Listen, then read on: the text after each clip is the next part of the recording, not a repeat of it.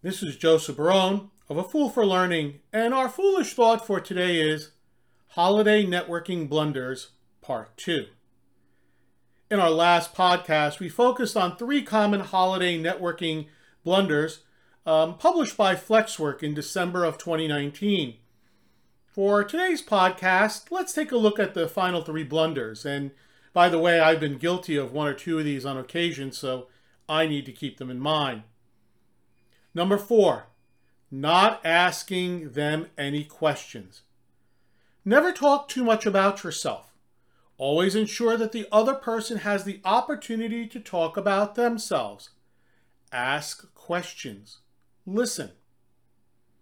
Sometimes, or some say, that you should ask two or three questions for every one you answer. If they reply with only one or two word answers, then they are probably not interested in you or your service, and it's time to move on. Number five, launching into a sale. Don't go to a party with the intention of selling. Go into a party to meet people and get to know them. They may turn to you to ask for additional follow up, and this has happened to me on a number of occasions. Finally, number six, forgetting to follow up. This tip goes in line with my very first podcast, which was entitled The First Meeting and the Follow Up. If you spend some time with a person, let's say 10, 15 minutes, or maybe even more, follow up with them.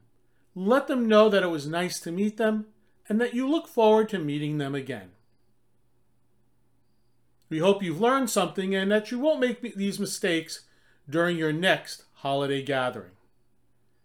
To learn more about A Fool for Learning, or if you wish to contact me to assist you and your organization with an appropriate learning solution to meet your business needs, please visit my website at afoolforlearning.com. This is Joseph Barone, the CEO of A Fool for Learning, signing out. Remember, learn, perform, succeed.